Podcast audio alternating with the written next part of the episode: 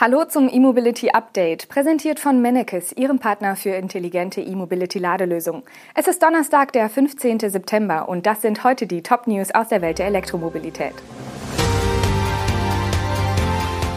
Volvo Trucks produziert schwere E-Lkw. Opel plant sportliche E-Autos.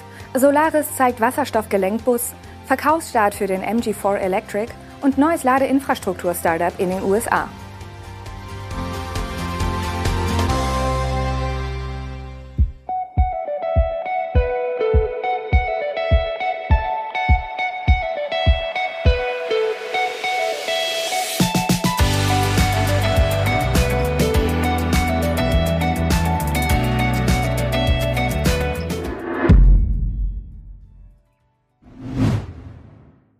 Volvo Trucks hat mit der Serienproduktion seiner schweren Elektro-Lkw begonnen. Die seit Mai bestellbaren Elektroversionen der Modelle FH, FM und FMX rollen nun im schwedischen Göteborg vom Band. Ab dem kommenden Jahr sollen sie auch im belgischen Gent produziert werden. Volvo stellt die batterieelektrischen Trucks, die mit einem Gesamtgewicht von 44 Tonnen betrieben werden können, auf derselben Linie wie seine Verbrenner-Lkw her. Die Akkus werden vom Batteriemontagewerk in Gent geliefert. Bei den Fahrzeugen handelt es sich um die Elektroversion der wichtigsten Produktpalette des Unternehmens, so Volvo Trucks. Die drei Modelle machen etwa zwei Drittel des Umsatzes aus. Mit den drei neuen Lkw produziert Volvo Trucks nun insgesamt sechs Stromer in Serie. Die anderen drei sind die Elektroversion der mittelschweren Lkw-Modelle Volvo FE und Volvo FL sowie der VNR für Nordamerika. Dies ist ein Meilenstein und beweist, dass wir bei der Transformation der Branche führend sind. Es ist noch keine zwei Jahre her, dass wir unsere schweren Elektro-Lkw zum ersten Mal vorgestellt haben. Jetzt fahren wir die Stückzahlen hoch, sagt Roger Alm, der Präsident von Volvo Trucks. Ihm zufolge verkaufte das Unternehmen bereits mehr als 2600 elektrische Lkw, davon rund 1000 Exemplare der schweren Modelle. Alm erwartet, dass das Volumen in den nächsten Jahren deutlich steigen wird. Bis 2030 sollen mindestens 50 Prozent aller weltweit verkauften Volvo-Laster elektrisch sein. Um die nötigen Akkus für diesen Schub zu generieren, will der Hersteller in Schweden auch ein Werk für die Serienproduktion von Batteriezellen errichten. Opel bringt das Kürzel GSE zurück, und zwar als Submarke für besonders dynamische Elektromodelle. Die drei Buchstaben stehen künftig nicht mehr für Grand Sport Einspritzung, sondern im Rahmen des Comebacks für Grand Sport Electric. Die GSE-Modelle sollen künftig an der Spitze der jeweiligen Baureihen stehen. Damit dürfte es schon bald mehrere GSE-Modelle geben. Denn Opel will bekanntlich bis 2024 jede Baureihe auch als elektrifizierte Variante anbieten. Und ab 2028 sollen nur noch elektrische Opel verkauft werden. Inwiefern sich die GSE-Varianten von den Basisfahrzeugen abheben sollen, ist dagegen noch nicht klar.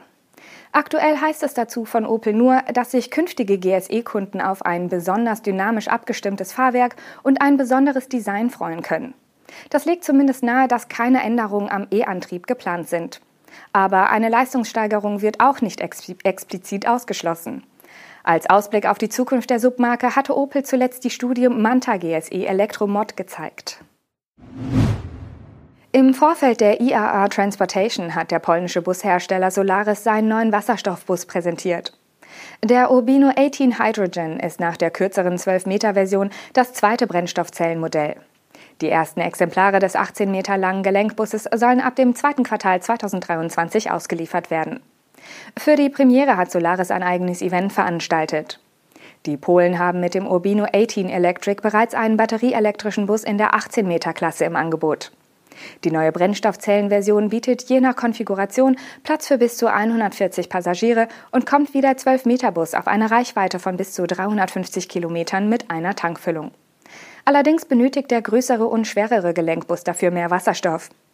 Die Tanks auf dem Fahrzeugdach fassen bis zu 51,2 Kilogramm des Gases. Beim Urbino 12 Hydrogen sind es maximal 36,8 Kilogramm. Ein Tankvorgang soll beim Gelenkbus rund 20 Minuten dauern. Zusätzlich zu den Tanks aus Verbundwerkstoff sind noch Batterien mit einer Kapazität von rund 60 Kilowattstunden verbaut.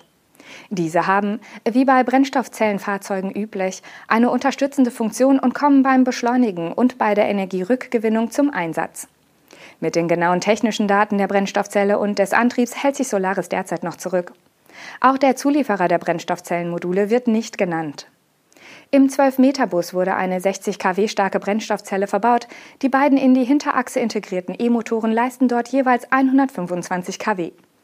Liegt der Leistungsbedarf über den 60 kW, wird Energie aus den Batterien bezogen, die dann bei niedrigerem Leistungsbedarf von der Brennstoffzelle wieder nachgeladen werden. Da die Wasserstofftanks auf dem Dach sitzen und die E-Antriebe platzsparend in den Achsen verbaut sind, entfällt übrigens der klassische Motorturm eines Verbrennerbusses, wodurch die Fahrgastkapazität steigt.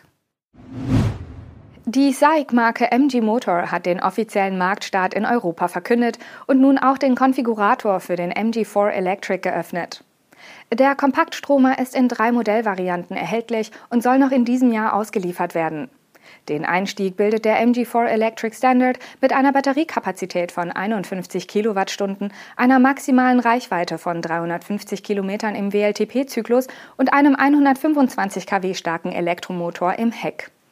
Der MG4 Electric Comfort und der MG4 Electric Luxury verfügen jeweils über eine 64 Kilowattstunden große Batterie und einen Elektromotor mit 150 kW. Das Comfort-Modell kommt damit bis zu 450 Kilometer weit. Die Listenpreise beginnen in Deutschland bei knapp 32.000 Euro. Vorbestellungen waren seit Anfang August möglich. Die ersten Fahrzeuge sollen laut NG Motor noch vor Jahresende an Kundinnen und Kunden aus dem Vorbestellerprogramm ausgeliefert werden. Diese Aussage scheint auch sehr realistisch. Schließlich sind Anfang September bereits über 1000 Exemplare des elektrischen Kompaktmodells im Hafen von Seebrugge in Belgien eingetroffen.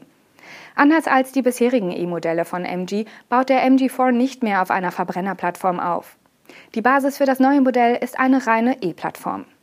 Wie bei modernen Elektroautos üblich, hat der MG4 Electric einen langen Radstand, kurze Überhänge und auch nur eine sehr kurze Fronthaube.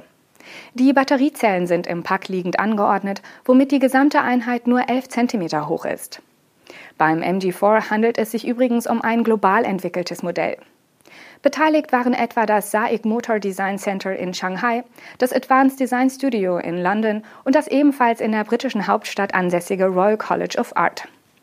Die Technik des Kompaktmodells stammt aber größtenteils aus China. Bis 2025 will MG zehn Baureihen anbieten. Mit einer Finanzierungsrunde in Höhe von mehr als einer Milliarde Dollar lässt ein Ladeinfrastruktur-Startup in den USA aufhorchen. Terawatt Infrastructure heißt es. Die Firma betreibt Ladehubs für E-Fahrzeuge vom Auto bis zum Lkw. Das Unternehmen wurde erst im Mai 2021 gegründet und wird von Nia Palmer geleitet. Sie hatte zuletzt die Energiestrategie für die globalen Rechenzentren von Google verantwortet. Das Geschäftsmodell in Kurzform.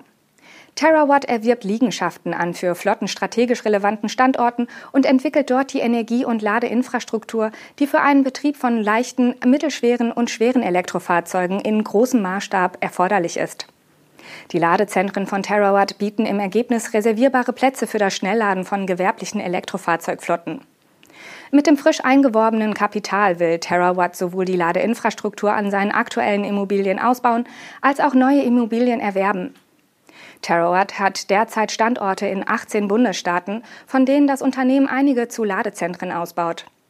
Das Unternehmen will seine Ladezentren zunächst im Westen der USA und einige zusätzliche Standorte auch im Osten einrichten.